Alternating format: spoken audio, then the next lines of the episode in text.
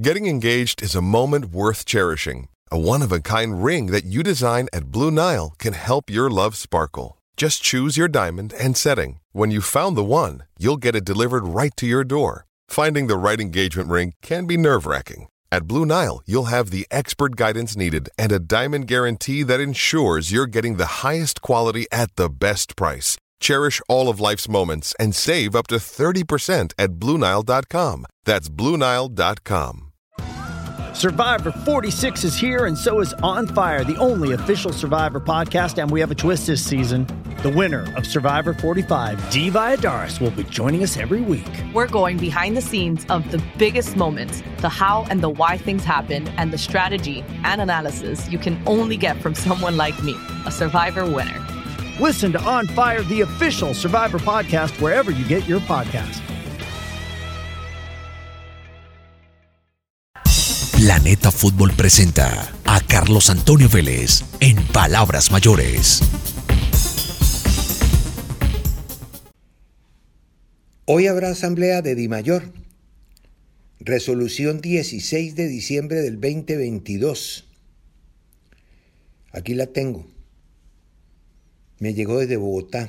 Llamado a lista, verificación del quórum e instalación, ejecución de compromisarios para la aprobación del acta, homenaje en memoria a don Gabriel Camargo Salamanca, que en paz descanse, elección del tercer miembro de la Comisión del Estatuto del Jugador de la DIMAYOR, vienen las propuestas de mercadeo, propuesta de renovación con Avianca, examen, análisis y aprobación de sistemas de campeonato para el año 23 y el año 24, presentación del reglamento de seguridad para aprobación, etcétera, presentación de la solicitud formulada por el Club Cortulúa relativa al cambio de sede y localía, y creo que de nombre, análisis y aprobación del presupuesto del año 2023, presentación de la solicitud formulada por el señor Álvaro de Jesús López en virtud del auto del 4 de octubre relacionado con la Corporación Social, Deportiva y Cultural Pereira, Corpereira, en liquidación judicial, y décimo cuarto punto,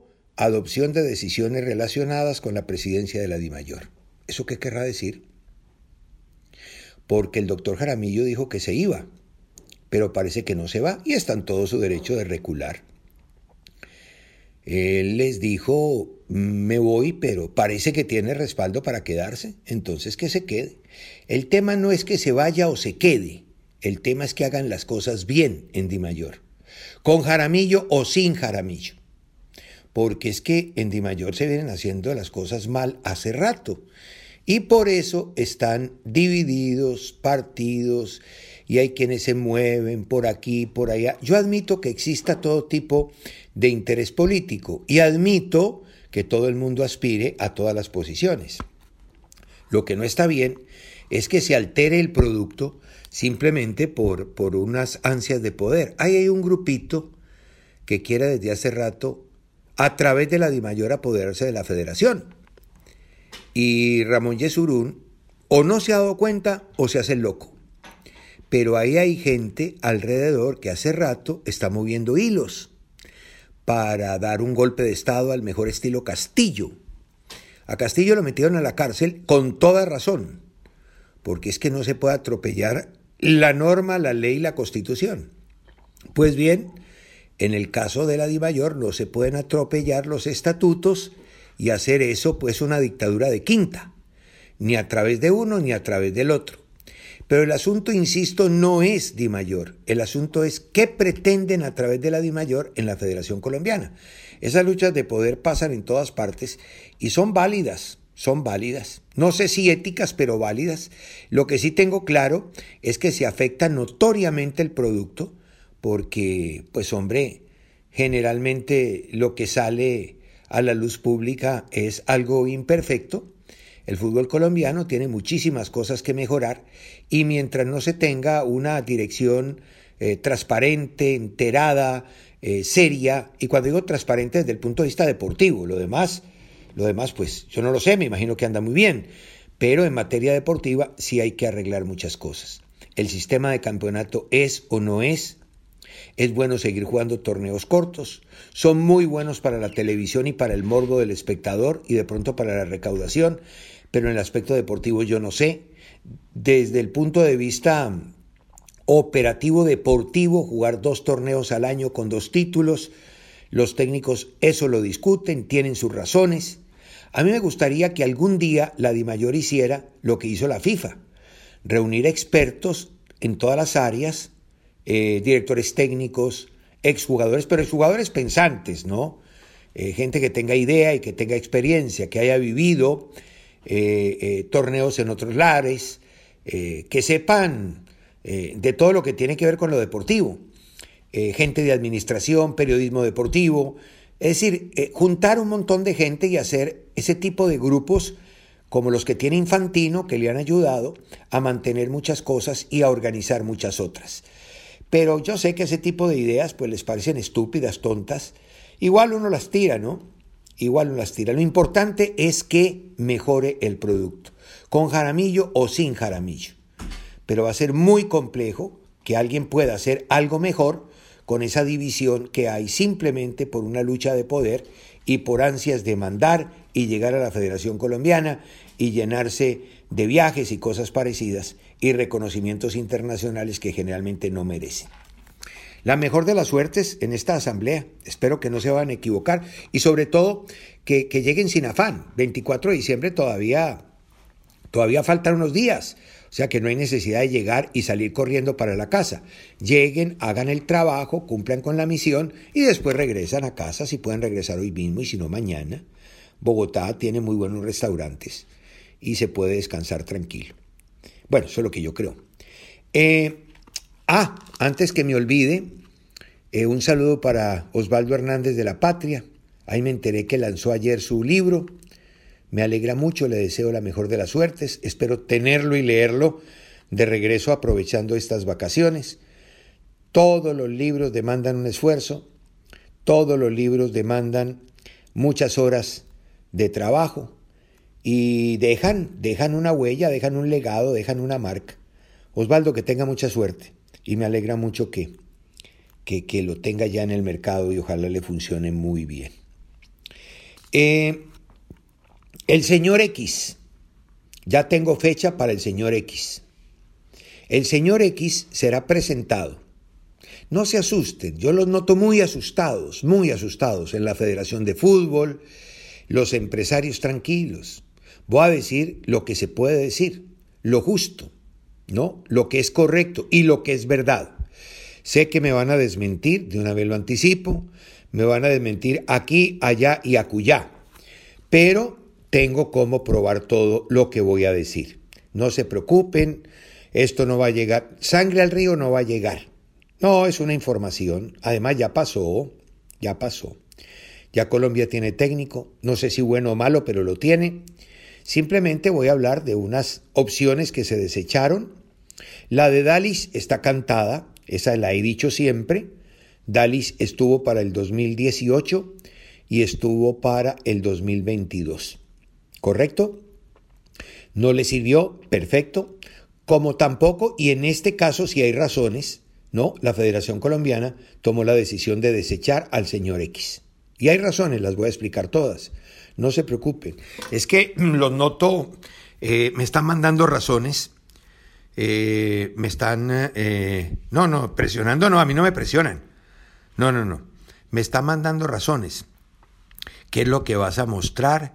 ¿Cuál es el chat que vas a exhibir? ¿Qué es lo que vas a decir? Tranquilos, yo soy una persona responsable. Además, ustedes sabían que yo conocía la información. Entonces, la guardé por respeto a la Federación Colombiana, por respeto a la federación que tenía al técnico en mención, que puede ser la AFA, puede ser la Federación Francesa o puede ser la marroquí, ¿ya? Entre otras cosas, el técnico de Marruecos habla perfectamente español.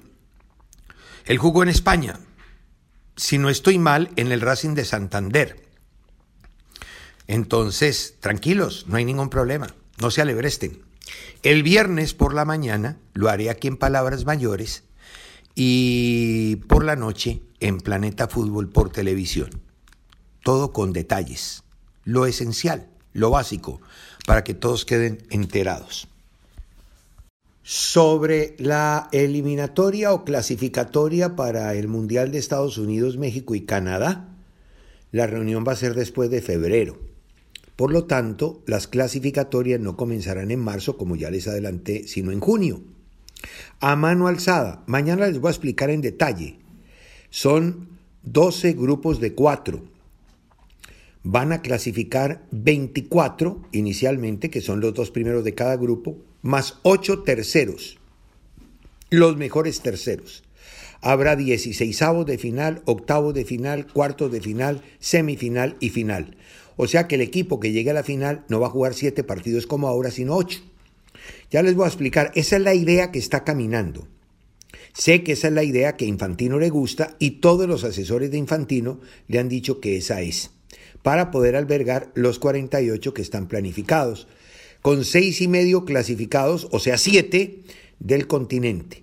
Solo que el repechaje no va a ser sorteado por llaves, sino que en una sede eh, seguramente en Estados Unidos, se va a jugar eh, un cuadrangular o un triangular o un pentagonal, dependiendo de lo que ellos decidan de cómo llegan los del repechaje a la fase de grupos.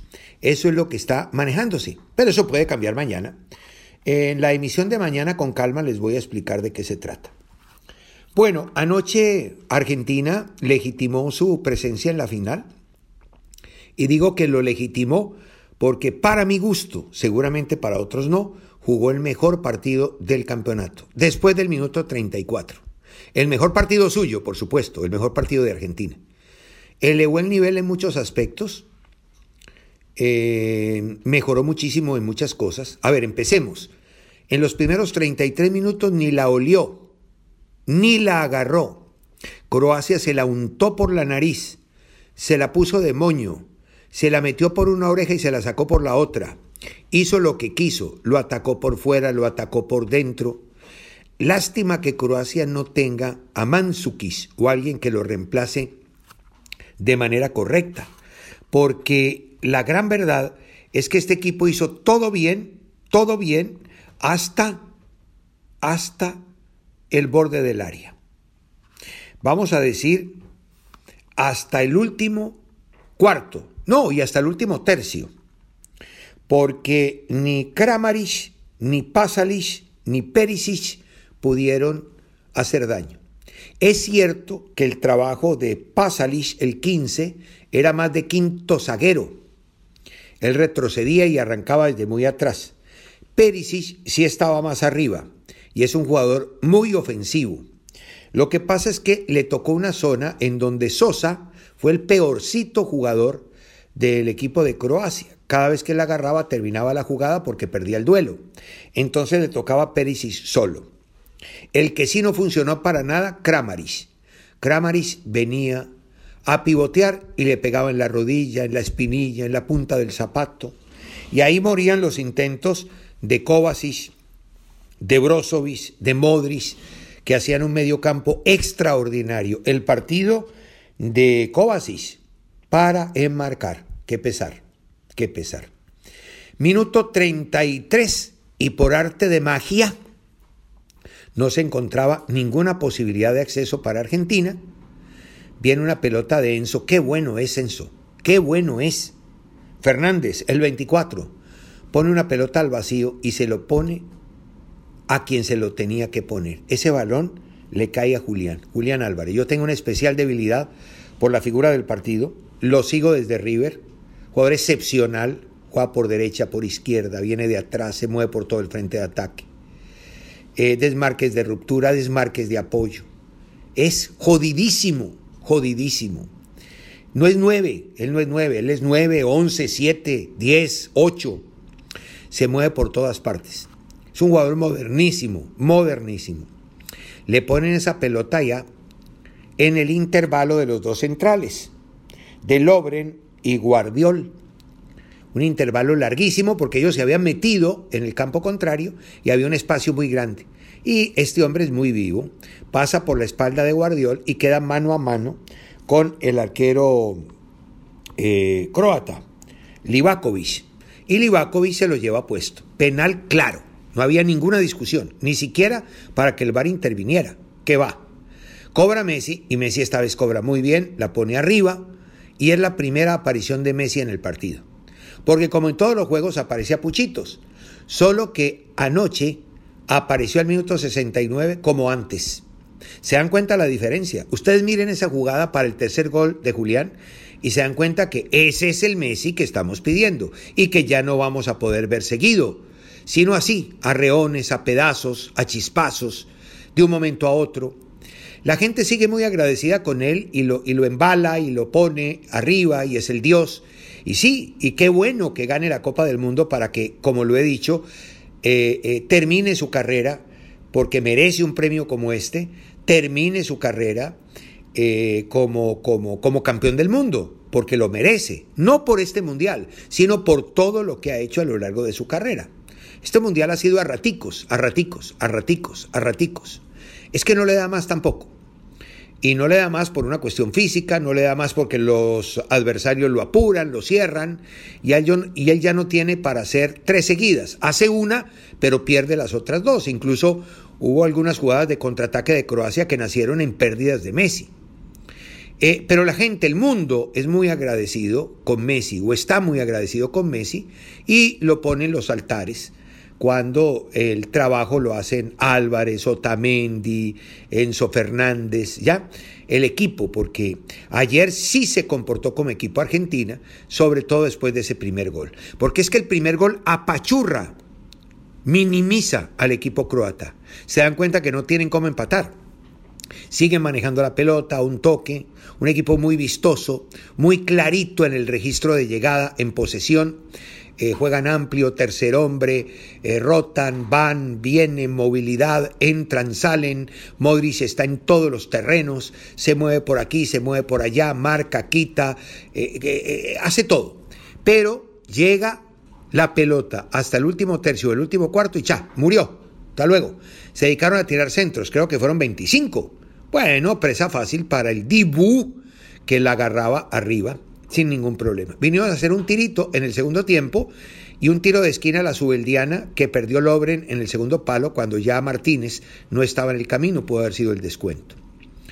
Eh, entonces Argentina monta su 4-2 porque cambió, ya no jugó 4-1-2, sino que jugó 4-2 con Paredes y Fernández y después puso 5, lo que ha venido haciendo como variante el técnico Scaloni, 5-3 eh, y ya se, se empotró ahí en un, eh, en un bloque medio, medio, medio bajo y desde ahí soltaba contraataques. Ayer Argentina ganó a través de transiciones y contraataques. ¿Ya? El primero es un contraataque. El segundo es, eh, sí, transición contraataque, porque llegaron casi que tres contra tres. Pero al final el que resuelve porque la pelota sale, después del 3 contra 3 la pelota sale, se equivoca Brozovic y ahí es donde Messi mete el balón y corre Álvarez.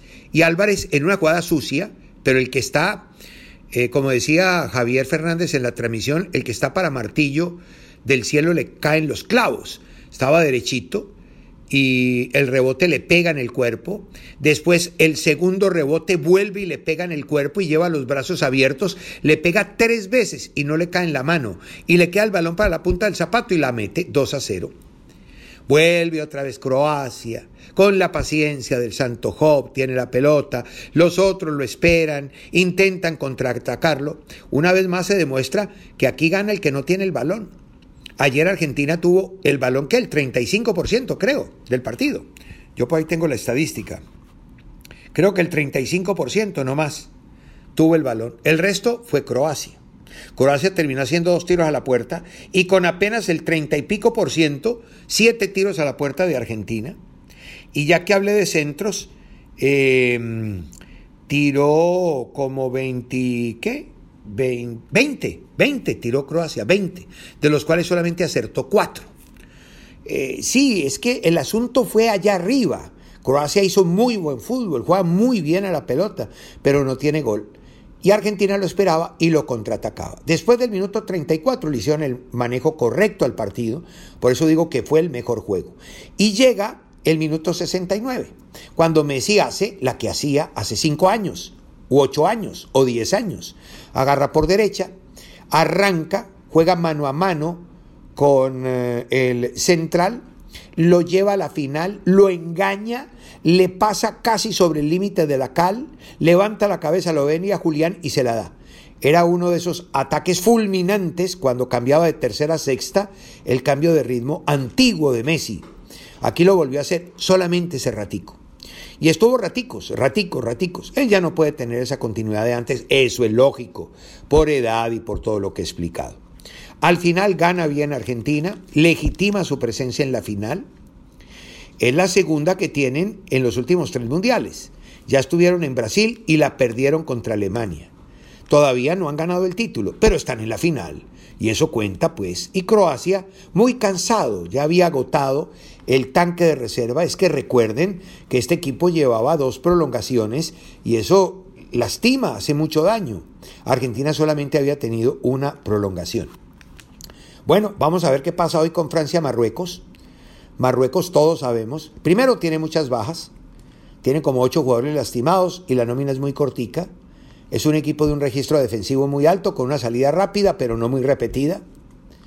Le hacen un gol y yo creo que lo complican. Si se mete muy atrás y aguanta y aguanta, pues son expertos en aguantar, por ahí podrían hacer partido largo.